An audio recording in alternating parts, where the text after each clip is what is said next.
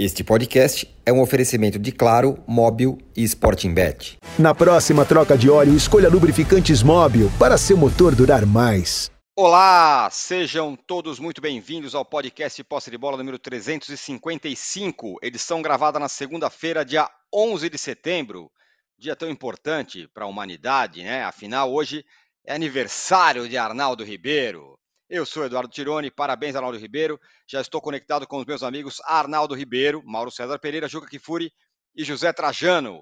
O Diniz estreou hein, pela seleção brasileira com goleada sobre a Bolívia. Bom começo, mas já teve gente que defendesse esquecer o Ancelotti, o Ancelotti. Mas já, e teve o Neymar batendo o recorde de gols do Pelé. Esse número significa alguma coisa? Nessa terça-feira o Brasil enfrenta o Peru pelas eliminatórias. Tem novidade também na seleção feminina, hein? Arthur Elias é o novo treinador no lugar da Pia. No seu último jogo como técnico do Corinthians, conquistou o Brasileirão. Nesse domingo, o Timão venceu a Ferroviária por 2 a 1 E, diferentemente do Diniz, o, o Arthur Elias não vai acumular cargos no time e na seleção brasileira, vai só para a seleção. Na Europa, agitação também na data FIFA. Hein? A Alemanha demitiu o técnico Hansi Flick depois de uma goleada sofrida para o Japão em casa por 4 a 1 e o Luiz Robiales, aquele presidente da Confederação Espanhola de Futebol, enfim, pediu demissão, não suportou as pressões de todos os lados depois do beijo à força que ele deu na jogadora Jenny Hermoso no final do Mundial Feminino, na final. E tem mudança no comando também no futebol brasileiro, no Bahia, hein? Oficializou o Rogério Ceni como novo treinador no lugar do Renato Paiva. Um brasileiro que substitui um português, como no Cruzeiro, que demitiu o Pepa e contratou o Zé Ricardo melhores escolhas para esses times. Enquanto isso, São Paulo e Flamengo vão se preparando para as finais da Copa do Brasil. São Paulo projeta um recorde de renda da história do futebol brasileiro no jogo do Morumbi. E por fim, por falar em treinador português, Vitor Pereira declarou que o pior do futebol brasileiro é a falta de educação. E a pergunta é: ele tem razão? Nós temos aqui uma enquete muito bem bolada que tem a ver com isso aí que o Vitor Pereira falou. A pergunta é essa mesma. Vitor Pereira tem razão em dizer que o pior do futebol brasileiro é a falta de educação? Sim ou não? Os senhores podem já nos dar likes e inscrições aqui no canal do All Sport. Queremos chegar em um milhão de inscritos, estamos caminhando para isso. Bom dia, boa tarde, boa noite, Trajano. Bom dia, boa tarde, boa noite. Hoje é uma, é uma enquete diferente, hein, torcida brasileira? Mais filosófica, hein? É, tem um fundo tem rivalidade luso-brasileira né, em jogo. Né? É, primeiro, quer dizer o seguinte: o São Paulo tem que se vangloriar que vai ser o recorde. Claro, eu lá no Julite Coutinho, se a gente bota mil arquibancadas, 10 mil cada uma, a gente entra para a lista dos, né, dos jogos do estádio com um faturamento incrível. Ao preço que está a coisa, isso não é feito nenhum. Pelo contrário, devia se envergonhar, inclusive, do preço. Não se envergonhar, mas lamentar que né, quem sabe? Olha, o Vitor Pereira, é, ele, ele talvez seja até um bom técnico, não deu tempo dele mostrar aqui no futebol brasileiro se é se não é, tem um currículo fora do Brasil e tal. Mas ele não, ele não é muito bom. Aliás, os técnicos portugueses, de modo geral, que tem alguns têm feito bons trabalhos, está aí o nosso Abel Ferreira, né, campeoníssimo, é, o Luiz Castro também fez um bom trabalho, a gente não pode negar. Mas eles não são muito bons de entrevistas. Assim como alguns nossos também não ficam atrás. O Luxemburgo, o professor está aí para entrar na lista do, do, dos grandes é, entrevistadores, né? grandes é, entrevistas pós-jogo. Né? A, a, dele uma coisa que me deixou muito constrangido quando ele era técnico, foi quando ele falou: Você sabe quanto eu ganho? Né, meu, quanto eu tenho no banco, achei uma arrogância. Eu não sei se ele era técnico do Corinthians, eu acho que na época do Corinthians, se não me engano. Do Corinthians. Do Isso. Corinthians. E agora vem com essa. Olha, a má educação no futebol é mundial. É mundial. O futebol é um reduto de gente muito mal educada. Jogador, dirigente, jornalista, torcedor, tudo. Não é um reduto de, de damas da, da antiga Socila, do pessoal que, das moças que estudaram no Sion, dos, torcedores que estudaram lá no São Bento, debaixo de chicote, ou nos colégios militares, batendo continência para os superiores. Não. Futebol é, é, é, isso aí, é um esporte do povo, né? De uma, vem, os jogadores são de uma camada, geralmente, uma camada é, inferior da sociedade, infelizmente, e ali tem, vão atrás de um lugar ao sol, de uma vida melhor. A formação dos treinadores, geralmente ex-jogadores. Os dirigentes são geralmente de uma laia de gente terrível, que se aproveita no futebol para talvez alcançar um, um, um, projeto político, sabe? O jornalismo esportivo também é reduto de gente de quinta categoria, sabe? Gente metida engraçadinha, gente é, preconceituosa, que, que acha que faz jornalismo, não faz jornalismo coisa nenhuma, o jornalismo está muito distante do que eles acham que fazem. Então, juntando tudo isso, botando no liquidificador, talvez até ele tenha razão. Só que a, não é privilégio no futebol brasileiro. Tenho certeza que em Portugal é a mesma coisa, que na Itália é a mesma coisa, na Espanha é a mesma coisa, sabe? Então, é, é, é... não sei a troco de quê que ele falou isso. Não sei a troco de quê. E talvez vai se vingar um pouco, porque ele foi maltratado na saída, né? O caso mais é, divulgado, que virou meme, foi aquela história da sogra. Ele ele foi feliz na saída dele indo para o Corinthians. Talvez ele tivesse ficado no Corinthians, tivesse tempo de fazer um bom trabalho. É, sei lá, eu acho que ele mais uma vez derrapou por besteira, por besteira. Muito bem, bom dia, boa tarde, boa noite, Juca. Mas aí eu não respondi, eu não respondi é, a, a você enquete. não né? respondeu, eu achei estranho até. Eu, eu também achei. tá vendo? A enquete você, consegue? Agora é que, eu fiz esse introito todo aí, eu cheguei à conclusão, eu, eu votei em quem? Pode repetir a pergunta, por favor? O Vitor Pereira tem razão em dizer que o pior do futebol brasileiro é a falta de educação? Sim ou não? Aí que é difícil. Não. Porque tem tanta coisa ruim no futebol brasileiro que a gente tem que, que esmiuçar, que eu falei um pouco nesse introito, o dirigente, o jogador, a torcida, não sei o quê, a autoridade, que não. Tem muita coisa pior do que isso. Essa é a magia da enquete, entendeu? A pessoa tem que ah, pensar. Não, pode, não fica aí? elogiando muito, não, que a gente vai detonar os pouquinhos. Vamos traçalhá-la durante o programa. Juca, bom dia, boa tarde, boa noite, hein? Bom dia, boa tarde, boa Muito, noite. Muitos temas, hein, hoje. Muitos temas, rico, rico, rico. Falta de futebol faz com que a gente tenha que ser muito criativo, né, na pauta. Isso. Eu diria que ele não tem razão, porque a pior coisa do futebol brasileiro é a cartolagem brasileira, com raríssimas exceções. A falta de educação é verdadeira, mas é como disse o Zé Trajano, não é um monopólio brasileiro. De mais a mais, eu diria que se há alguém que deveria ficar quieto no seu canto ao querer dar aulas ou fazer pregações educacionais, é exatamente o senhor Vitor Pereira, que saiu do Brasil com fama de não ser exatamente um grande treinador e de ser um grande mentiroso. Alguém que saiu de um clube para o outro, dando a justificativa que ele deu, absolutamente desnecessária, porque o contrato dele já havia terminado.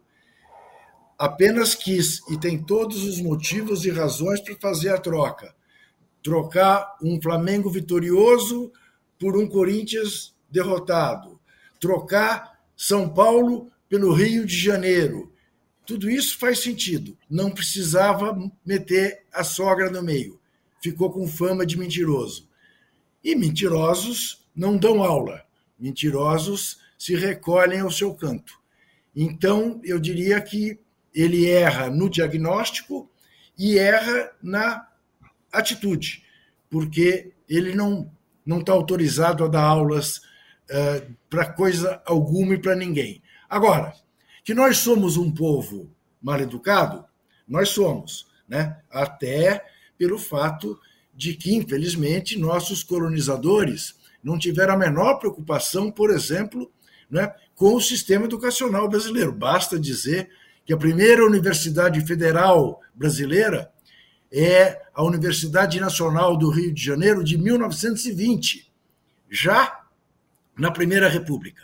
Né? Durante o tempo do Império, nada. nada. Paraguai já tinha universidade, São Domingo já tinha universidade, uma porção de lugares na América já tinha universidades e nós não tínhamos, que os portugueses não trataram uh, de fundá-las. Então é melhor ele realmente pôr o rabinho entre as pernas e parar de ser assim tão professoral, porque ele não tem moral para tudo isso. Agora, olha, eu quero saudar aqui né, esse fim de semana uh, sem campeonato brasileiro, porque permitiu que eu visse basquete desde a madrugada. Parabéns à Alemanha, campeã mundial, surpreendentemente, ganhando da Sérvia na final. Né? Uh, permitiu que vi, pudesse ver os dois jogos finais da US Open, tanto a, a, a, Coco, a menina americana, brilhante, campeã no feminino, quanto, mais uma vez, o antivacina Djokovic deu um show. Enfim, tivemos grandes momentos no esporte mundial que, se o Campeonato Brasileiro tivesse correndo, não teria podido ver com a atenção que vi. O âncora, curiosamente, vi que o Juca não cita o surf. Eu pensei que ele fosse um amante, um ah, é praticante é do surf. Também ele teve. Um perfil, inclusive, né? De ser um praticante do surf. Ele não cita ah, o Campeonato Mundial de Rugby. Eu pensei também que ele tem todo o físico de role de ser um jogador de rugby, né? Né? Ele não cita a, a, NFL, que começou, também imaginei que ele fosse praticante, porque ele é parrudo como jogadores da NFL. Né? É? Então deixou de lado isso aí. Não tá citei as brabas para que você cite. é, mas as brabas serão um comentário à parte, porque foi muito é. bonito. Foi muito bonito. Que legal. Estádio olho... Ao, ao contrário do primeiro jogo, que foi horroroso, esse foi muito bom. Eu, eu olho para os no... meus amigos, olho para os meus amigos são paulinos, rubro-negros, americanos, e pergunto a eles que título ganharam esse ano. Parece que nenhum. E o aliás, estou lançando a Cris Gabé para a presidência do Corinthians.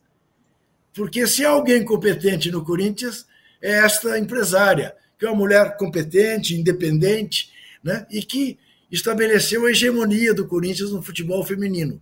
Então, por que não uma terceira via, já que o Corinthians tem dois candidatos, o sujo e o mal lavado? Uma mulher né? Não seria a primeira mulher presidente do Corinthians, porque Dona Marlene Mateus já, já o foi, né? mas eu estou fazendo a campanha de Cris Gambé para a presidência do Corinthians. Muito bem, falando no, nesse, no futebol feminino, eu falei que o Arthur Elias sai da seleção agora, não, ele ainda vai disputar a Libertadores pelo Corinthians e depois Sim. ele vai assumir a seleção brasileira. Exato. O fato é que ele não vai juntar, não vai, diferentemente do Diniz, é, conciliar os dois é, trabalhos. Mauro César, é... falta de educação é o grande problema do futebol, do futebol brasileiro, como diz o Vitor Pereira, e é, estamos exagerando com o Diniz, tem uma galera empolgada. Ô, âncora, antes do ah. Mauro, quero até acrescentar que é uma coisa que eu falo sempre, a prova aprovada da má educação né, do, do, dos brasileiros em estádio de futebol, você tem quando é um povo que não respeita minuto de silêncio, nem do Pelé, é um povo que não respeita o hino nacional, embora eu ache que essa lei é uma estupidez, porque é a banalização do hino nacional. Nós não somos, não somos uh, estadunidenses né, uh, que fazem toda aquela cerimônia e tal. Acabou sendo uma maca, macaqueada brasileira essa coisa de imitar os americanos, né? E não precisa mais nada. O que a torcida brasileira, ou parte dela, fez na, na abertura da Copa do Mundo em Itaquera. Né? Então, não somos mesmo, não somos mesmo um povo educado. Mas quando vem do Vitor Pereira, eu não aceito. Eu devolvo a pera para ele. Mentiroso. Diga lá, Mauro. Bem, você perguntou sobre, primeiro, sobre falta de educação. Acho que falta de educação, acho que você tem no futebol brasileiro, inclusive por conta de personagens brasileiros ou não que trabalham por aqui. Não é só o Vitor Pereira, tem mais mal educado internacional por aqui, mais gente que fica ditando regras sobre como o brasileiro deve agir, tem um monte. Né? Alguns são mais criticados, merecidamente, como o Vitor Pereira. Outros são preservados por clubismo ou sei lá por quê. Né? mas não, não, são só os brasileiros mal educados, não. Tem estrangeiros muito mal educados aqui também, que gostam de ditar regra, que gostam de falar como deve ser isso, como deve ser aquilo, como deve se comportar, que gostam de generalizar o perfil do brasileiro em geral e tudo mais. É, o Vitor Pereira é mais um a engrossar essa lista e realmente ele é, são coisas distintas, né? Vitor Pereira não é, acho que ele não é um mau técnico, não fez um trabalho brilhante no, no Corinthians, mas foi razoável, bom em alguns momentos, melhor do que o desse ano. No Flamengo, ele, ele fracassou por culpa dele e do próprio Flamengo, de uma estrutura maluca e viciada. Agora falou um monte de bobagens, porque, sei lá, talvez quisesse chamar atenção, já que ele não conseguiu se encaixar no Liverpool, que é, disse ele uma vez que era o sonho dele, né, quando estava no Corinthians, ou em qualquer outro time é, importante, de uma liga importante da Europa, como ele também fala nessa entrevista. Acho só que a gente dá muita confiança para esses caras, sabe? Tenho pensado muito nisso. A gente dá muita moral. A gente fala demais sobre isso. Se você colocar no Google o nome dele hoje, aparece uma infinidade de matérias sobre as declarações do Vitor Pereira. Se ele não é tão representativo assim, por que a gente fala tanto? Acho que vale também uma, uma reflexão, sabe? Tanto que estamos aqui falando dele há um tempão. Esse dano, Vitor Pereira foi embora, vai procurar lá o futuro dele, que seja feliz. Sobre o Fernando Diniz, é claro que tem um exagero, um exagero óbvio. Né?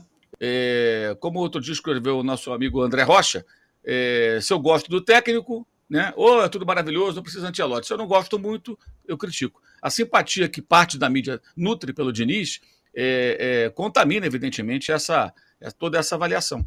É um jogo contra a Bolívia, um adversário risível, é, que mal consegue trocar três passes, que só se defende marcando lá atrás, que nem desafiou o time do Fernando Diniz, a seleção, nesse primeiro jogo, a sair jogando a partir do campo de defesa, como tanto se fala, como se ele fosse o único no mundo que fizesse isso também, que é uma outra bobagem. É, é, é, um raro que no Brasil, onde o chutão passou a imperar no começo desse, desse século, né? final do século passado para o começo desse século. Mas ele não é o único que faz seu time jogar dessa maneira, evidentemente. Lá fora, ninguém vai falar, nossa, o Brasil joga dessa forma. Ninguém vai achar nada do outro mundo, porque não é do outro mundo. E o, o, o time do, da Bolívia é isso, proporcionou ao Brasil, porque não atacou, não marcou a saída de bola, não, não se arriscou, não tem qualidade para isso ficou ali só se defendendo contra as cordas, resistiu até onde pôde, né? E acabou tomando ali os cinco gols, como tomou 5, 5 a 0 né, em Itaquera, é, no início das eliminatórias anteriores, né? Ou seja, quando era o Tite ainda o técnico. Então, tudo, tudo normal. Já normal foi que fizeram um gol, né? Numa jogada individual do menino lá que entrou e conseguiu sozinho arrancar com a bola, acertar um belo chute e tirou a Bolívia do zero, mas tomou cinco gols igualzinho. O que me chamou a atenção nesse episódio do jogo, isso não chamou atenção em nada, já imaginava que o oba-oba do Diniz aconteceria, né? É, porque ganhou da Bolívia, não precisa mais falar no Antelote, ele já é ótimo, tudo maravilhoso e, e tudo mais. Mas o que me chamou a atenção foi a maneira como a mídia em geral tratou o absurdo que é dizer que o Neymar é o novo recordista de gols da seleção brasileira. O recorde de gols é do Pelé. Na média, no total, se a FIFA descarta jogos que não foram entre seleções, problema dela. Da mesma maneira, problema da CBF, se ela é encanetada, ela sai com fax, ou sei lá o quê, distribuindo títulos nacionais. A gente não pode simplesmente ignorar a história e ficar aqui chancelando absurdos, decisões de cartolas engravatados ou não em gabinetes refrigerados. E é o que está acontecendo. O artilheiro da seleção brasileira chama-se Pelé, não é o Neymar. Neymar até deve bater essa marca com o passar do tempo, porque vai continuar jogando. Joga muito mais partidas, a média de gols é muito diferente, do Pelé é muito mais alta do que a do Neymar. E jogos que aconteciam no passado eram jogos à vera muito mais difíceis do que Brasil e Bolívia, Brasil e Venezuela, Brasil e Paraguai, Brasil e Peru, que é o adversário de amanhã.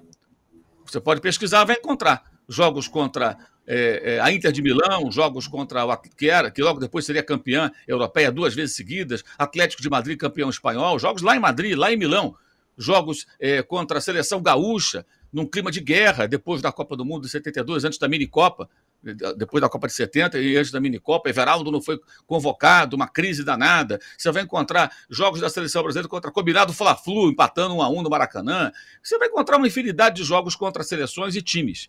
E por que que isso acontecia? Por que, que a Inter de Milão pôde enfrentar a seleção brasileira nos anos 60, lá em 62, 63, é, em Milão?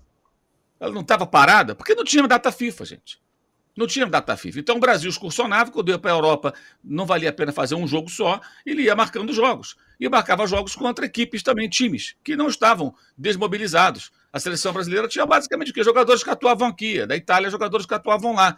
E aqui a seleção estava jogando, mas a seleção italiana não estava reunida. Os times estavam ali, tinha uma brecha no calendário e jogava contra o Brasil. E jogava e era 2 a 2 empate. Quer dizer, jogo difícil, jogo muito mais desafiador. Alguém acha que é Bolívia? Se o Brasil pudesse jogar hoje contra a Inter de Milão, vice-campeã europeia, alguém acha que a Bolívia seria mais difícil que a Inter de Milão, em Milão, com a torcida da Inter a, a, a seu favor? Para ficar um exemplo de algo que aconteceu né, há mais de 50 anos, há quase 60 anos.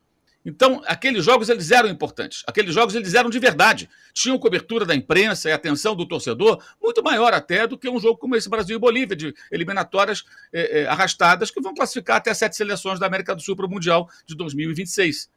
Então, a forma como isso é tratado é impressionante. Na transmissão do jogo, né, nos canais que transmitiram, sem o devido esclarecimento, exceto uma, uma notinha de pé de página, como dizíamos antigamente, e depois também não, o Neymar é o novo artilheiro. Peraí, mas vamos explicar esse negócio, tem um contexto histórico. Aí falam de respeitar o Pelé. Aos 10 minutos, brasileirão do rei, não sei o quê. E desrespeitam o Pelé quando ignoram a marca do cara. Pô. Ignora a marca do, do rei do futebol para exaltar o Neymar, que tem um número muito bonito, que vai bater o recorde de números absolutos, uma questão de tempo, me parece. Tem uma trajetória de gols na seleção muito marcante, de gols, né? de títulos nem tanto, pelo contrário.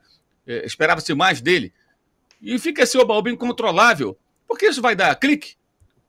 Não tem nenhum, nós não temos nenhum compromisso em, em falar dos fatos e contar, lembrar a história como ela aconteceu. É brincadeira isso, é um absurdo. Isso é uma coisa que mais me chamou a atenção nesse final de semana, de sexta-feira para cá. A naturalidade com a qual as pessoas, na mídia, tratam como a Neymar o novo recordista. Ignoram. Ah, a FIFA não reconhece. Ah, sai da FIFA. Por que, ela não reconhece? Por que, que ela não aceita? Porque alguém lá decidiu? Sentou lá diante de um trono e falou: a partir de agora vai ser assim.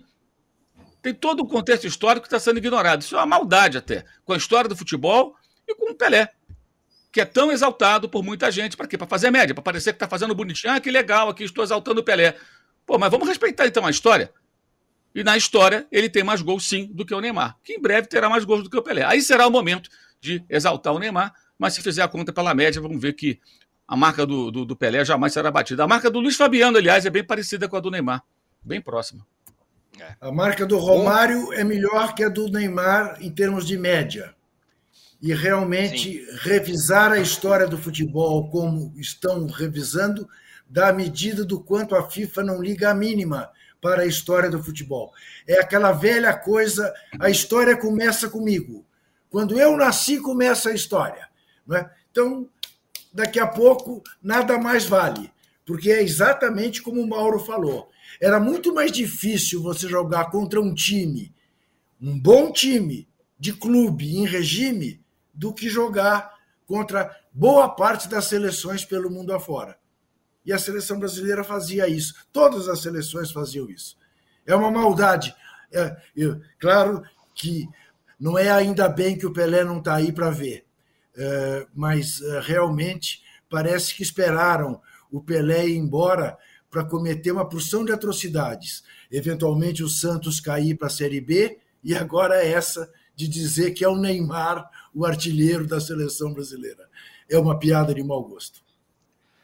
Que Arnaldo falta Ribeiro. de educação, hein, Âncora? Que falta de educação, hein? É, falta é, de educação, pois é. É, porque, Arnaldo ué, Ribeiro. Porque é uma maneira de ser mal educado, né, Zé? É não conhecer a sua própria história, né? Ou desfazer dela. O Arnaldo Ribeiro, que faz aniversário hoje, gostaria Cara, de parabéns para o Arnaldo então, Ribeiro, aí que não deu a Arnaldo geral. Ribeiro. Parabéns Arnaldo Ribeiro, eu acabo de descobrir que tinha que haver uma compensação na história da humanidade para o 11 de setembro, porque como você bem sabe, é. 11 de setembro é uma data trágica no Chile, 50 anos está fazendo de um dos golpes é. mais cruéis, mais violentos da história da humanidade, que foi o golpe contra o presidente Salvador Allende, e 11 de setembro é a data do ataque às Torres Gêmeas de Nova York. Tinha que ter uma compensação. O dia que nasceu Arnaldo Ribeiro. Arnaldo Meus parabéns. Ribeiro, é isso, muito bem. Pois é, parabéns, pois é, Arnaldo. O Diniz, o Diniz tá de né? parabéns também? Calma, né? Calma. Vamos com calma. É, é assim, eu, sobre o primeiro tema, que é a falta de educação, entre aspas, dos brasileiros, que, segundo o Vitor Pereira, atingem todos os técnicos portugueses. Ele citou o técnico do Bahia, recém-saído, o Paiva também. acho que a, a relação técnicos português, português futebol brasileira ela precisa ser estudada com um pouco mais de calma. Tem bastante coisa aí, né? Tem bastante no discurso, nas oportunidades de trabalho, é, na xenofobia para lá e para cá. Tem muita coisa, acho que interessante para ser discutido e não existe, acho que, sentença completa como essa que o Vitor Pereira falou. Sobre o Diniz, é, putz, adoro falar do Diniz, cara. Eu, eu concordo com o Mauro é, da boa vontade, da extrema boa vontade, desde que o Diniz foi é, escolhido como técnico da seleção brasileira. É, mas eu, eu, o que me chamou mais atenção, diferentemente do Mauro, da, da, da exaltação do Diniz, do Neymar, foram algumas coisas no campo, dentro de campo desse, vai, novo time. É, nem o Diniz, nem o Neymar são perfeitos, longe disso, cada um da sua maneira. Mas vamos combinar que um uh, ajuda o outro, um precisa do outro, um precisa muito do outro exatamente neste momento da seleção brasileira. Então é mais ou menos com a fome e a vontade de comer de início e mais uma tentativa de Neymar uh, de, digamos, ser o, o cara da seleção brasileira agora com um treinador que costuma é, eleger um jogador como dono do time. Fez isso em algumas situações no São Paulo, com o Daniel Alves, agora com o Ganso no Fluminense e tudo mais. Do jeito que ele arma os times dele. E antes mesmo da bola rolar, ele já tinha colocado o Neymar como esse dono do time. Que outros treinadores também fizeram, mas uma coisa mais no discurso que propriamente na prática. E a minha curiosidade era ver o Neymar na prática jogando de uma forma um pouco diferente. E acho que a gente conseguiu observar algumas situações do Neymar um pouco diferente. É, carimbando mais as bolas, um pouco mais coletivo, um pouco mais atrás, mais ou menos, vai, é, guardando as proporções, como algumas vezes o Ganso faz no Fluminense. E acho que essa é uma tendência daqui para frente. E acho que é uma tendência que faz sentido com a atual forma e idade do Neymar e tudo mais, que acho que pode dar certo essa coisa. Claro que Bolívia, em casa, não vai aferir o sucesso dessa, desse casamento de Diniz e Neymar. Mas pode dar frutos, sim, de uma forma diferente. De que os outros treinadores é, enalteceram, exaltaram, é, passar o pano de todas as formas ao Neymar. É, um, é uma tentativa que em campo pode dar resultado. Fora de campo vai ser essa troca de gentilezas o tempo todo entre os dois, pode apostar. Mas nenhum nem outro são uh, de fato uh, perfeitos, longe disso, como eu estava falando. E sabe que uma outra coisa que me chamou a atenção? É, o Diniz, que, é, digamos, propaga, exala sensibilidade para lidar com atletas é, dentro e fora de campo, para mim ele cometeu uma grande, é, um grande deslize quando ele tirou o Richarlison do campo. Aquilo me deu uma, uma sensação de completa falta de sensibilidade, que deveria é. ser uma das grandes marcas do Diniz, impressionante. É, o Richardson, seu centroavante da seleção brasileira, não tem grande justificativa. Ele é reserva do Tottenham hoje. O Richardson ter sido chamado nessa primeira lista do Diniz, uh, também acho que não tinha nenhum motivo. O Richardson começar como titular, idem. Agora, você está ganhando o jogo, já definiu o jogo, uma goleada. O centroavante está tentando de todas as formas ajudar, marcar um gol, se esforçar, a coisa não dá certo. O cara vive um jejum de gols impressionante. O estádio todo ali, e o que, que acontece? Ele tira o Richarlison. Nenhum treinador do mundo tiraria o Richarlison. Porque era expor o Richarlison. E não precisava, não tinha mais nada o jogo para ganhar em observação, competitividade. E o Richarlison vai lá, é flagrado aos prantos no, no banco. Uma coisa seria, olha, Richardson tá conversando, começa a próxima partida e tal e tal.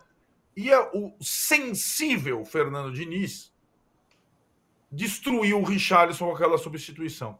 Então, pra, é uma, só um detalhe: como não existe no futebol os perfeitos, os, os caras que conseguem lidar com o campo, com o extra-campo, com tal, com como é que o Diniz fala? Com o ser humano e não propriamente com o jogador. Para mim, ali tá a prova cabal de que o Diniz conseguiu tratar muito bem o Neymar, muito bem outros jogadores, mas não conseguiu ser sensível o suficiente para perceber aquele momento do Richarlison. Então, muito bem. Bola fora do Diniz para mim. Aliás, muito bem, é... Um muito bem, muito bem observado. O Arnaldo já tinha falado sobre isso, ou escrito sobre isso, e curioso que é o psicólogo Fernando Diniz, né? É. Psicólogo Fernando Diniz. É psicólogo Fernando que, na verdade, falou ali lá no, na primeira convocação que eram incipientes as denúncias contra o Antony, que agora está tá afastado, inclusive, do Manchester United. Ele tem mais acusações de, de, de agressão de outras mulheres é, contra, contra ele. É, agressões, é, denúncias, mais denúncias contra ele também. Agora o Anthony também foi afastado da, do Manchester United. Bom, a galera tá mandando mensagem aqui ainda sobre a história do, do Vitor Pereira. É, o, o Júlio César Bruno fala... O Juca não, não, disse o número de, de, que nós queremos chegar. É, quanto que nós queremos chegar, Juca? Por favor. É, hoje, depois do feriadão, acho que 3.500 está bom. 3.500. Então, deem likes aqui. 3.500 é onde queremos chegar. Precisa fazer a troca de óleo? Escolha os lubrificantes Móbil para seu motor durar mais alta tecnologia e garantia de qualidade para todos os tipos de veículos. Se tem movimento, tem móvel. Essa primeira rodada teve muita coisa, hein? É, dá pra gente aprofundar um pouco. O Júlio César Bruno fala o seguinte aqui, ó. Estamos com um problema sério de educação no Brasil que reflete diretamente no futebol. Não enxergar isso já é parte do grande problema. Abraços, diz ele. E o Júlio Monta fala: por que a imprensa tem tanta dificuldade em identificar seu papel e responsabilidades no futebol brasileiro? Por que as críticas dos estrangeiros machucam tanto? Bom, o Trajano abriu aqui falando que na imprensa também tem gente muito ruim, viu, meu caro Júlio Monta? Na abertura dele aqui, ele, ele falou isso, fez uma crítica, inclusive, à imprensa. É... E o James Baxter fala: GVP tem razão, tem uma diferença gritante entre a educação dos europeus e a nossa, é só ver a maneira gentil e cordial com que tratam Vinícius Júnior na Espanha. É verdade, né? Também vamos, vamos combinar que também não é, não, não é só todo mundo super educado aqui lá. Trajano, quer saber como está a enquete? Muito bem bolada, hein? Quero saber, só queria fazer um, uma observação, como o Diga. Arnaldo falou do, do Neymar dentro e fora de campo. Fora de campo ele continua o mesmo, ou até pior. Ele foi, não sei como é que fala isso, mestre de cerimônias, no chá de revelação. Chá de, chá de revelação. Cretino, daquele ser abjeto que é aquele deputadozinho lá de Minas Gerais, o mais votado no Brasil, tal de Nicolas, sei lá. Isso, o Telefonemas Podcast aqui também manda mensagem. O Pelé nunca participou de chá de revelação de extremista de direita. É, teve isso. Mas, ó, a enquete tá assim, Trajano. Vitor Pereira tem razão em dizer que o pior do futebol brasileiro é a falta de educação. O que, que você acha que está dando? Não. Acho que está dando não. Quer dizer, podia dizer não, para eu não falo mais nada. Não, ó, sim, 54%. Não, 46%. Viu só? Agora, é, esse negócio que o Mauro falou é interessante, né? Sobre simplesmente descarta um pedaço lá da história dos jogos do Pelé e beleza. Agora, então, o Neymar, portanto, tem mais gols. Né, Trajano?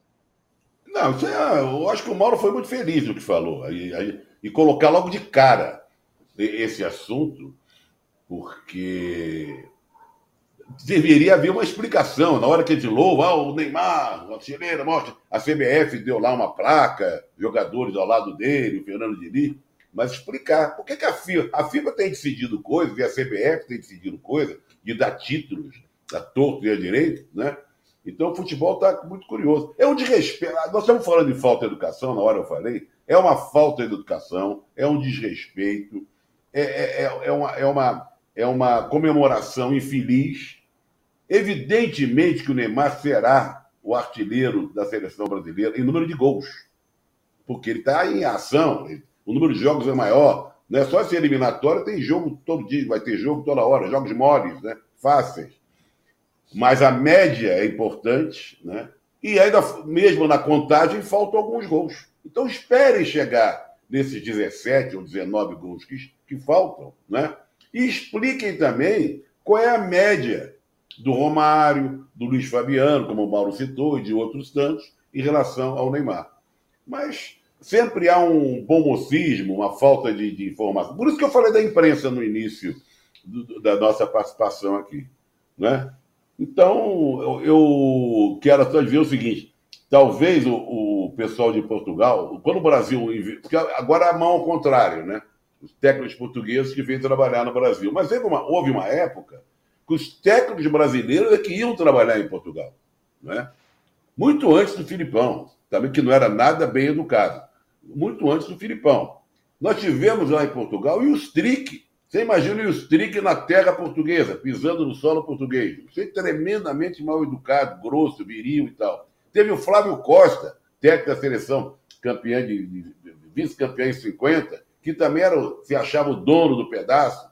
Então nós, mandamos para lá alguns mal educados. Talvez tenha ficado essa sensação que não é verdadeira, porque depois desse foram tantos outros para lá que fizeram até bons trabalhos, foram campeões e tal. É, foi o, foi um, uma atitude mais educada do Vitor Pereira. Aqui, ó, o Duarte fala: a falta de educação, infelizmente, existe nos quatro cantos do mundo, mas generalizar os brasileiros foi uma falta de educação. Agora, o Juca, é, é. o Arnaldo falou um pouco sobre a estreia do Brasil, apesar de ser a Bolívia, com, com relação ao posicionamento e tal, e o jogo. E aí, o que você achou? Você se empolgou? Antelote, deixa pra Não. lá? Não, não me empolguei, eu apenas gostei de ver, porque o Brasil fez o que um time melhor tem que fazer com o time pior. Deu um baile na Bolívia, era para ter sido 8, 9, né? Neymar perdeu o pênalti, o Charleston perdeu dois gols uh, que não podem perder. Uh, tomamos um gol numa falha do Marquinhos, diga-se de passagem, que fez assim, não foi no lance, mas foi foi, foi gostoso ver o jogo. Jogadas de efeito, individuais. Né? Uh, o, o Rafinha, depois de muito tempo, jogou muito bem. Né? Bernardo Guimarães, enfim, o Neymar. A seleção jogou bem.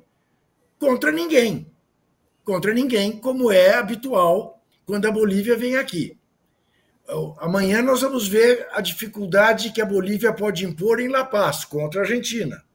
É o jogo mais interessante na terça-feira, 5 horas da tarde. O jogo do Brasil é às 11 da noite. Né? Vai ser difícil esperar até lá para ver Peru e Brasil, que também não deve ser um jogo muito difícil, embora em Lima, porque a diferença técnica também é muito grande. Agora, é, claro, separemos o jogo Argentina e Equador, porque o Equador é um time respeitável. A Argentina fez isso para ganhar e ganhou com um gol de falta, brilhantemente batida pelo Lionel Messi. Todos os outros jogos, exceção, aliás, a Uruguai e Chile, foram jogos equilibrados. E a gente acaba de ver na Europa o que está acontecendo. Quer dizer, a Alemanha perde de, de novo do Japão, já tinha perdido na Copa, perde no amistoso na Alemanha, e por 4 a 1, né? equivale aos ao sete que o Brasil tomou aqui. E a Itália, de novo, se encrenca com a Macedônia do Norte, que atirou da Copa passada e que empata e complica a situação da Itália nas eliminatórias da Eurocopa. O futebol está muito igual. Então, você pega a Bolívia, mete cinco, tá bom. Não, é, não fez mais nada do que obrigação. Fez o que tinha de fazer e fez com arte. Foi bonito ver tenho certeza que quem foi ao Mangueirão saiu de lá satisfeito.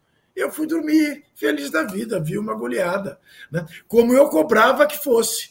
Agora, então, se eu cobro que seja, quando é, eu digo, não fez mais nada do que obrigação, aí também é, quais são as quais são os limites para isso? Porque o que a gente diz, ah, antigamente, quando a Bolívia vinha aqui, tomava de cinco. Veio e tomou de cinco missão cumprida. Nenhum entusiasmo, nenhuma conclusão, não vi dinizismo, não era necessário ver dinizismo, porque a, Bolívia simplesmente não foi o aniversário, foi um jogo de um time só, um treino da seleção brasileira, time A com time B, é mais difícil, mas O Brasil fez o que tinha que fazer. Eu aplaudo. Ó, aqui o, Mar... o Paulo Fernandes falou: Marquinhos não foi para cima e tomamos gol. Propaganda enganosa. Boa. E o, o Eduardo dos Santos falou: Hansi Flick é uma Flick é uma fraude. Assistam o All, All or Nothing da seleção alemã na Copa, que foi lançado recentemente. Um técnico completamente perdido. Abraços. Que vexame, hein, da seleção alemã, o Amauro. Há tempo. É, mas vem, vem sendo assim com ou sem ele, né? Já há algum tempo, né? Desde a Copa do Mundo que a Alemanha ganhou, que a Alemanha tem ido mal aí nas competições, fracassando, sendo eliminada precocemente. É, acho que é um, uma continuidade de fracassos da Alemanha, né? E o mais bizarro é que o anúncio da demissão do técnico aconteceu durante a partida de basquete Alemanha e Sérvia, né? A Alemanha se aproximava do título, né? E entrou na fase mais emocionante do jogo na, no, no quarto quarto, quando a Sérvia tirou a diferença, e começou a pipocar nas redes sociais a informação de que o técnico de futebol tinha sido é, demitido. Né? É, uns podem entender que, é, que os dirigentes do futebol alemão tentaram aproveitar ali o momento para não chamar muito atenção, mas de certa forma até brigou ali, né? ofuscou um pouco, porque evidentemente se falou muito sobre é, a saída do, do treinador. Eu queria acrescentar aqui, por exemplo, eu estava olhando aqui as estatísticas do, do do, do jogo 5 a 0 do Brasil sobre a, a possante Bolívia, né, com o Tite no comando, e agora com o dinizismo no poder. Cara, é tudo muito parecido. 70% de posse de bola, 80% de posse de bola, 21 finalizações, 21 finalizações, é, 9 no gol, é, 11 no gol. Aí um tomou um gol, outro não tomou nenhum. Assim, é mesmo adversário, mesmo sparring, nem sei se isso é sparring, né? é, é, de antes. Não mudou nada, gente. Não tem diferença nenhuma em termos de, de, de competitividade e tudo mais do que o Tite fazia com a seleção contra a Bolívia o Diniz faz agora. A gente vai poder avaliar qualquer coisa que o Fernando Diniz faça adiante, especialmente quando jogar contra. Agora, contra o Peru já é mais difícil, quando jogar contra o Equador, por exemplo, também, que é o adversário hoje chato. A Argentina percebeu isso, obviamente. Você vê o caso do Messi, tem dito fala sobre isso. O Messi, naquele campeonato de veteranos e jogadores nos Estados Unidos, que é um campeonato é, é, como diz o Arnaldo, né, o aniversariante, faceiro, né? É um campeonato faceiro, é um futebol faceiro, né? Marcar, combater, tirar os espaços. Não, não. Bom, alegria para todos, é um grande parque de diversões. E o time é lá, lá de Miami ainda, que, é, que é a região ali, o estado onde tem parques maravilhosos e tal. Então, é, é, você vê o Messi fazendo. O Messi não conseguia jogar contra o Equador, nem um pouco parecido marcação forte em cima, Arboleda ali em ação, seus companheiros e tal tem uma Enervalência ali que teve poucas chances e tal, mas.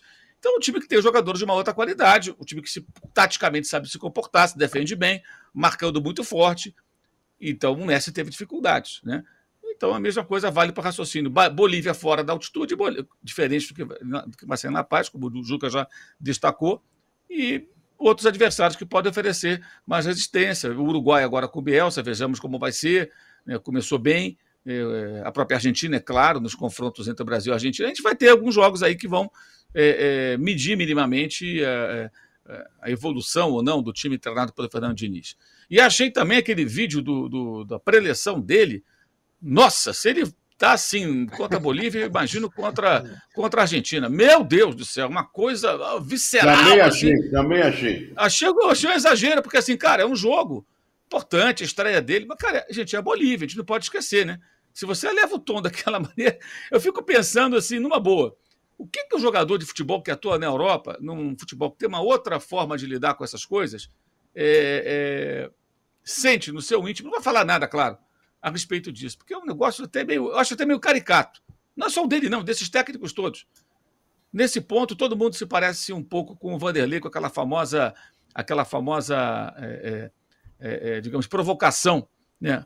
Do, da fralda ou da taça. Né? Você quer a fralda, você quer a taça. Você quer a fralda, você quer a taça. Lembra? Lembra. Aquela foi, foi em 2003, Copa do Brasil. Copa do Brasil. Eu queria é, o âncora, eu, fundo, eu, queria que... Tudo muito parecido, cara. É isso. Falando é. em técnico, eu gostaria de ver, e o Arnaldo poderia comentar, que deve conhecer muito bem como as coisas funcionam lá, como é a preleção do Silvinho para os jogadores da Albânia que lidera o seu grupo lá na, tá bem, lá na, tá Euro, bem na demais a Albânia, cara. Tá bem tá demais tá a Albânia. É. É, é, curioso, porque aqui no Corinthians os caras não entendiam muito bem né, a preleção dele, mas o Albânia fazendo história nas eliminatórias. Cara. Quem ridiculariza isso é o Murici, Ele foi né? do PC do B e a gente não sabia. Exato. Ô, Quem- Arnaldo, Quem ridiculariza preleções é o, é o Murici, né? Murici, para que palestra motivacional, coisa nenhuma. Os caras ganham um dinheirão, estão vestindo aqui. a camisa de um grande clube, precisa fazer palestra motivacional, velho. Eu adoro quando ele fala isso. Ô, Arnaldo, o, esse meio de semana o São Paulo entra em campo, o Flamengo também, e no fim de semana tem o primeiro jogo da final da Copa do Brasil, os times vão aí se preparando. Tem um, um- um texto aqui no, no, nosso, no UOL do Demetrio Vecchioli, que, dizendo que o São Paulo pode ter bilheteria de até 30 milhões na final. E aí, se isso acontecer, vai bater o recorde, dobrar o recorde de arrecadação do futebol brasileiro em todos os tempos. O recorde pertence ao Atlético Mineiro da final da Libertadores. 30 milhões é a possibilidade. O São Paulo que vem falando que é o time popular e tal. Nesse caso aí não foi exatamente popular, né? Ah, campeonato de renda não dá para mim, cara. Aí não. Essa, essa situação, aí o Trajano falou um pouco no começo. é, é, isso acontece em qualquer final, em qualquer estádio, os caras majoram o preço. Você só fazer a cotação do ano tal, aí você vai ter o recorde de, de renda e tudo mais. Até por isso, é o que eu falei a semana passada, até por isso a direção do São Paulo deveria, com essa poupu da arrecadação, oferecer uma, no- uma outra forma da torcida do São Paulo assistir a final no domingo, dia 24, em algum outro ponto da cidade, com telão, com estrutura e tudo mais. Até por conta disso. É, Nessa segunda-feira vão ser definidas as condições né, de, de segurança lá, do isolamento da área do Morumbi e tudo mais, para o jogo do dia 24, outros detalhes e tudo mais. Mas eu acho que essa, essa situação, e São Paulo e Flamengo, acho que eles estão competindo por enquanto para ver quem cobra o ingresso mais caro e para quem vai ter mais renda. E eu acho que o, o desafio dos dois, o principal na temporada, está sendo ah, colocar bastante público em todos os jogos. Isso eles estão indo bem, os dois. O São Paulo dessa vez, eh, não, não, se não acompanhando, ficando próximo do Flamengo em termos de público nos estádios, isso é o mais importante, não só em finais, mas em qualquer jogo. Isso é importante. Isso é mais importante do que a arrecadação numa final. É claro que essa bilheteria, Tirone, essa situação dá, é, dá para pagar a dívida com o jogador, dá para não vender jogador, dá para fazer. Eu não estou desprezando uma arrecadação grande numa decisão pode proporcionar. Mas é, o mais importante para mim em relação a público é a presença dele em todos os jogos, coisa que o São Paulo enfim conseguiu em 2023. E acho que o desafio daqui para frente é se é, conseguir vencer ou não a final, manter esse tipo de, de presença de público nos seus jogos, que só foi conseguida mediante ao ingresso mais barato do futebol brasileiro. Isso foi, isso foi a grande sacada. Não ingresso mais caro numa final. Aí é fácil. Aí também eu também consigo encher o estádio. E acho que a, a preocupação dos dois times agora, o jo, os jogos de quarta-feira, o Flamengo contra o Atlético e o São Paulo contra o Internacional, são preparatórios, de alguma forma. Alguns jogadores dos dois times nas seleções não vão jogar na quarta-feira. O Flamengo já podendo talvez contar, quem sabe, com o Arrascaeta no, no final de semana, se não o jogo todo em alguns momentos do jogo. E a primeira partida acho que gera grande, grande interesse. Acho que a primeira partida é fundamental para as chances do São Paulo. Né? Para ser campeão, o São Paulo precisa fazer uma primeira boa partida fora de casa, coisa que não vem fazendo há muito tempo. Né? E, e deixa para os cartolas capitalizarem a, a, a, arrecadação recorde. Mas eu insisto, até por conta da arrecadação recorde, o São Paulo teria a obrigação de fornecer uma outra opção do seu torcedor é, assistir a partida do outro domingo na cidade de São Paulo. Ô, Mauro, Aliás, a notícia.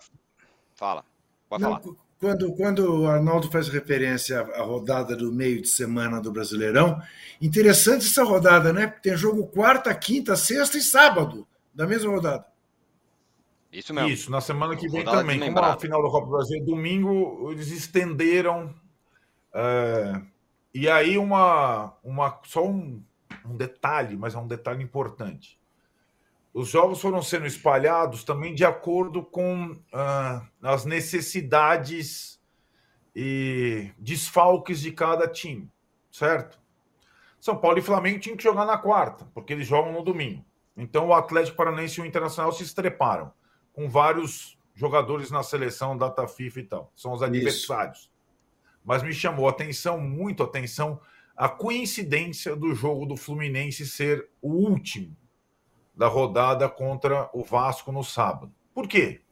Porque a comissão técnica do Fluminense está inteira na data FIFA, servindo a seleção brasileira. É aquilo que. Então, o Diniz e o seu, o seu staff voltam na quarta-feira e aí trabalham até sábado no Fluminense. Já pensou se o jogo fosse quinta ou quarta? Né? É, tem essa Isso situação aí. Fez, isso, evidentemente, fez parte do acordo entre as duas diretorias, claro. da CBF e do Fluminense. Sem dúvida. Sem dúvida. Sem dúvida, Sem dúvida alguma. Claro. Mauro, essa o, o, a boa notícia que saiu aí do Flamengo nos últimos dias é que o Rascaeta está muito empenhado em já tem, conseguir jogar nesse primeiro jogo. Que seria um bom reforço para o Flamengo, mesmo não nas suas melhores condições. Resta saber se o São Paulo vai escalar, né? Ele pode cismar e é, botar é. o Vitor Hugo. Exatamente, exatamente. E aí, Mauro? Acho pouco cedo para falar sobre isso. Tem o quê? Alguns rumores, aí, tweet de um ou outro colega que cobre o Flamengo dizendo que ele está treinando e tal. Não se sabe até que ponto a coisa realmente, né? Está é, é, tá tão próxima assim dele jogar ou está treinando para voltar. É obrigação dele. Vai fazer o quê? Vai ficar servindo bolo e dançando na televisão? Tá machucado, pô tem que fazer tratamento mesmo para ficar bom, como o outro colega dele lá, o conterrâneo dele, postou até foto lá, fazendo tratamento no CT, lá o Varela, que também se machucou, mas é reserva. Acho que é um pouco cedo para isso, e assim, para o Rascaeta jogar meia bomba, não sei nem se vale a pena. Pode até ser pior. Então, acho que tem que ter muita cautela aí, muita calma. São dois jogos. Talvez seja melhor prepará-lo para o segundo jogo, se for o caso, do que o primeiro, se ele não reunir as condições mínimas é, é, necessárias para participar dessa, dessa decisão. Acho que é muito cedo para ainda para isso. Hoje é segunda-feira, o jogo é no domingo, muito precoce. É, agora surge de repente uma, uma remota possibilidade de que ele possa jogar. É evidente, se ele puder jogar, seria ótimo, mas tem que ver em que condições também. Se tem condições para 90 minutos, se aguenta jogar parte do jogo, é muito tempo sem poder treinar adequadamente. Quando o cara tem a lesão muscular, ele não está treinando como os demais, né? Ele está mais fazendo, fazendo tratamento. Aí começa a ter algumas atividades de campo. Estará em condições adequadas até o domingo? A gente não sabe ainda, eu acho que é um pouco cedo. O Trajano, o Rogério Ceni é, agora rapaz. sim, oficialmente é o novo técnico do Bahia. Então sai um português, entre um brasileiro. E no Cruzeiro também, sai o Pepa, chega o Zé Ricardo. Olha os brasileiros retomando aí, ó. Não, não é uma guerra entre Brasil e Portugal, é porque tá mandando sopa aí, né? O Zé Ricardo e o Rogério. O Rogério ficou esse tempão todo aí esperando um lugar ao sol. Né? E ele se deu bem no Fortaleza. Quem sabe que no Nordeste seja a praia dele, né? tem belas praias e tal. O Bahia está numa situação ruim. É aquela coisa, é um bom momento você pegar um time como o Bahia, que está numa situação ruim. Porque pior que está, eu diria, o Tiririca não, não fica, né? Já acredito. Tem torcida, tem até bons jogadores. É, é, pode, sabe, criar uma, uma, uma, motivação nova e tirar o time lá do rebaixamento, já trata-se de um feito e tal. No Cruzeiro a coisa não engrenava, né? Mas no Cruzeiro é isso mesmo. Vai entrar o Zé Ricardo e vai ficar também por ali. O elenco do Cruzeiro, a expectativa do Cruzeiro era não cair e ficar aí navegando ali, décimo segundo lugar, décimo, sei lá o que e tal, oitavo no máximo e tal. Então, não é porque tu saiu português e entrou brasileiro. O Rogério, para mim, sempre é um ponto de interrogação. É... Mas o, o, Rogério não é uma comissão técnica brasileira, né? Ele não sempre leva aquele francês ao lado dele, francês ou inglês, isso, isso. Que, que, é, o Amber. que tem uma característica toda especial, ele é sempre expulso de campo. Ele, ele, ele é ótimo para ganhar cartão vermelho, cartão amarelo, né? Ele podia trabalhar, já imaginou ele trabalhando com Abel Ferreira, ele ia ser uma dupla Ei, porque ele está sempre levando cartão. Mas eu, vamos a expectativa é grande em relação ao Rogério, que tem mais uma chance, mais uma chance de mostrar que é um técnico de futebol de qualidade. Porque ele já teve bons momentos, teve momentos mais ou menos, teve momentos ruins, agora ficou mais ou menos no limbo, desempregado, ganha uma chance no Bahia, que é um time de expressão. Ah, porque está no Bahia, está lá embaixo. Não, Bahia é o Bahia, gente. Né? Então vamos ver o que acontece. Eu ainda tenho uma certa desconfiança, mas só desconfiança, não é certeza nenhuma. Vamos ver o que acontece. E você, Juca? Eu gosto muito, acho que o Bahia acertou na mosca. Eu acho que o Bahia está fazendo um trabalho ali com o Grupo City, que cai o, o, o, Rogério com as ideias dele, com o sentimento de organização que ele tem e tal, é o ideal.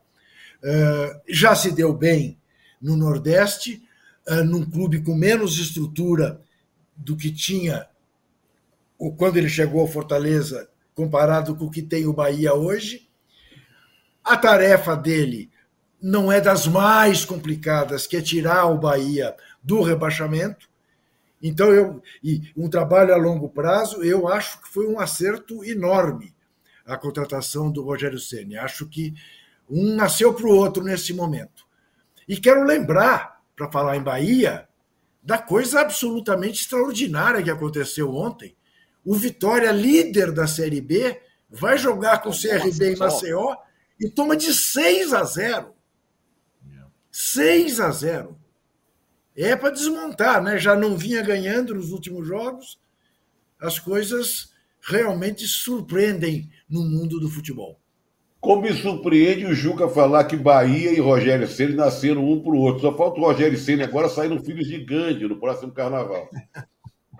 Ele não fará isso, mas não tenha dúvida que ele gosta que ele vai se dar muito bem ali uh, em Salvador. Não tenho dúvida nenhuma, não. Nenhuma dúvida. Olha, como eu estou precisando ir embora e acho que não foi devidamente saudada a conquista das Brabas ontem, com mais de 42 mil torcedores e preços populares em Itaquera, recorde, recorde sul-americano de público em jogos de mulheres, deixo aqui o meu abraço às brabas, às guerreiras grenás, que se comportaram muito bem, e de novo fiquei com aquela sensação. É melhor ver jogo de clube brasileiro, de jogo de mulheres de clubes brasileiros, do que da seleção brasileira. Tomara que agora, com o senhor Arthur Elias, a coisa mude de figura. Muito obrigado. Até então, sexta-feira, quando estaremos de volta nesse mesmo bate-canal, nesse mesmo bate-horário. Muito bem. O Juca está, Valeu. então, saindo, mas a gente tem mais um tempinho, mais um chorinho aqui, Mauro. Você falar do Rogério no Bahia e também do, do Cruzeiro que vai no Zé Ricardo também. Pega aí um brasileiro que estava lá no Japão, né? Veio para cá de volta e na, com a saída do Pepa vai o Zé Ricardo. É, acho que é normal que eles procurem técnicos brasileiros, porque trazer um estrangeiro né, no meio da temporada é mais complicado, né? Até o cara entender onde ele está, se adaptar. Esse já conhece mais ou menos o modus operandi, é, é, é menos complexo. Então, acho que a, a, procura por brasileiros é natural. O Zé Ricardo há muito tempo não faz um trabalho é, é, digno de grandes elogios, né? É, a passagem dele pelo Vasco também foi ruim, recente. É uma tentativa, acho que meio no escuro. O Cenas que tem uma, embora tenha saído do São Paulo numa fase não muito boa, teve altos e baixos no São Paulo, teve uma passagem marcante no Fortaleza e no Flamengo. Então, acho que é, é um técnico que gosta de, de, de posse de bola, de um jogo é, que talvez se assemelhe mais a, com aquilo que a gente imagina que o Grupo City né, é, é pense para o Bahia. É, então faz certo sentido. Só que no primeiro momento ele tem, que, ele tem que apagar o um incêndio, o Bahia tem que sair das últimas posições. Então não vai dar para ficar é, é acho eu, é, pensando muito em, em novas ideias de jogo e tudo, tem que encontrar um atalho, a maneira mais fácil, mais rápida de tornar o time competitivo, seja como for, para pontuar. A partir daí, quando ele conseguir isso, se conseguir, aí ele vai ter tranquilidade para fazer algumas outras coisas, alguns outros movimentos e, e, e introduzir outras ideias é, na maneira de jogar do Bahia. É, querem saber como está a enquete?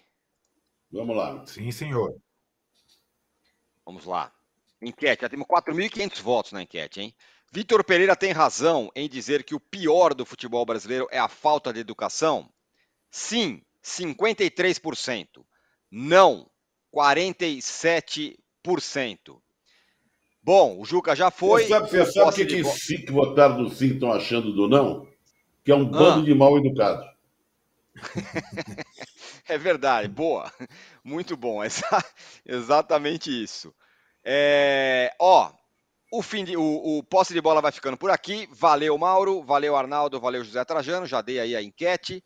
Às 18 horas tem fim de papo. Eu estou de volta com vocês, então, portanto, às 6 da tarde. Valeu! Sexta estamos de volta. Tchau. Parabéns.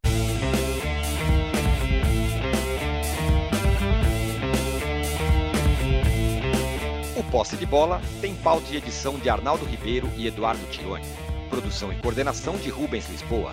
A distribuição é do Rafael Bellatini. Editor do All Sport é o Thiago Biasoli Moller. O editor assistente do All Sport é o Patrick Mesquita. A operação de ao vivo é de Paulo Camilo e Fernando Moretti. Coordenação de operações de Danilo Esperandio. Motion Design de Felipe Dias Pereira. Direção de arte de Daniel Neri e Gisele Pungan. O editor-chefe do All Mob é o Felipe Virgili. O gerente-geral do All Sport, o Vinícius Mesquita. O gerente-geral de MOV, Antônio Morel. E o diretor de conteúdo do UOL é Murilo Garavello. Qual?